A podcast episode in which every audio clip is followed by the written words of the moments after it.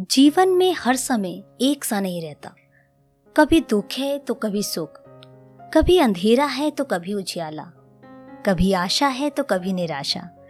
यकीन मानिए दोस्तों, यदि जीवन है तो जीवन के दोनों पहलू भी हमारे जीवन में होंगे।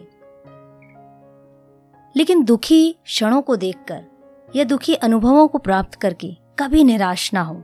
अपने जीवन में आशा की उम्मीद हमेशा जगाए रखें। क्योंकि आशा के बल पर आप अपने जीवन में आगे बढ़ सकते हैं और सब कुछ प्राप्त कर सकते हैं ऐसा ही ठीक उस समय हुआ जब रात का वक्त था और एक कमरे में चार मोमबत्तियाँ जल रही थीं।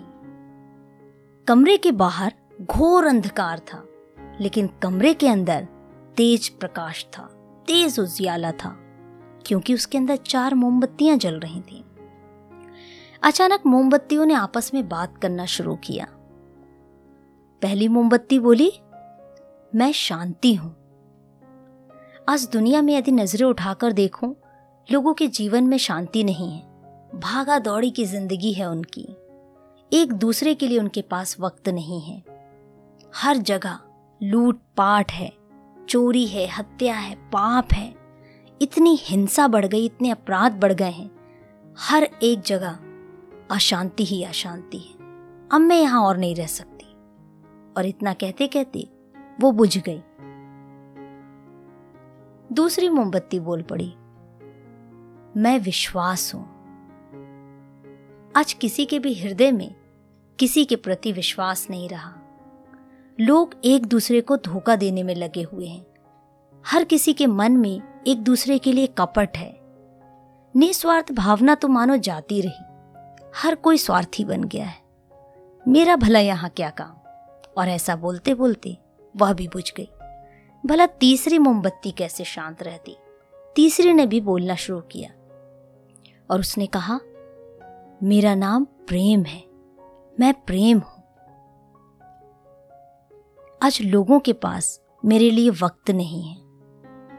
लोगों के अंदर स्वयं अपने लिए भी प्रेम नहीं रहा। तो दूसरों के लिए भला कैसे होगा? आज का मनुष्य सिर्फ़ भागा जा रहा है, सिर्फ़ भागा जा रहा है। प्रेम तो दुनिया से मानो समाप्त ही हो गया है। इंसानियत मानो जाती रही।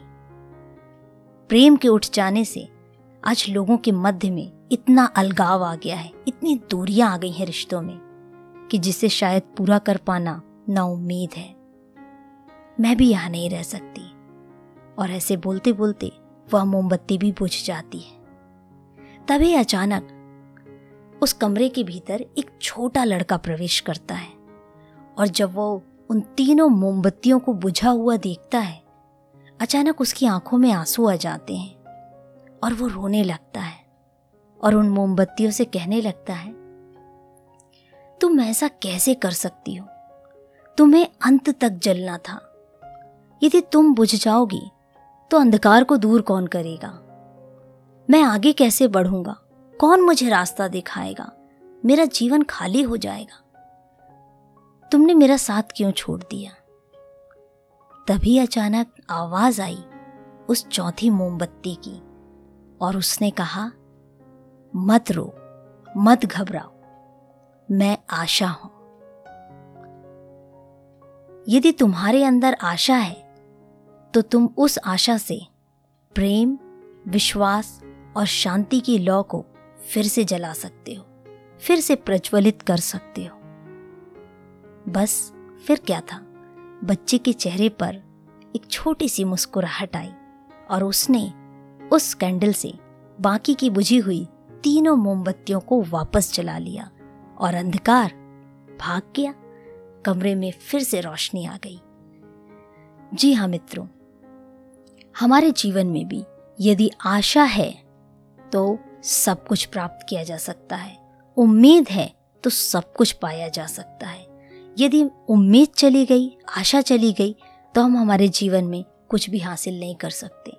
अपने जीवन में आशा को जगाए रखें, क्योंकि आशा ही है जो आपके जीवन में आपको कामयाबी देती है, आपको आगे बढ़ने के लिए मार्ग को दिखाती है। दोस्तों, आप सुन रहे हैं मोनिका की आवाज़ में कहानी मोनिका की जुबानी। यदि आज की कहानी आपको अच्छी लगी है तो इसे लाइक कीजिए और कमेंट करके मुझे बताइए कि यह कहानी आपको कैसी लगी है। अपने दोस्तों के साथ भी इसे शेयर कीजिए और सुनते रहें कहानी मोनिका की जुबानी।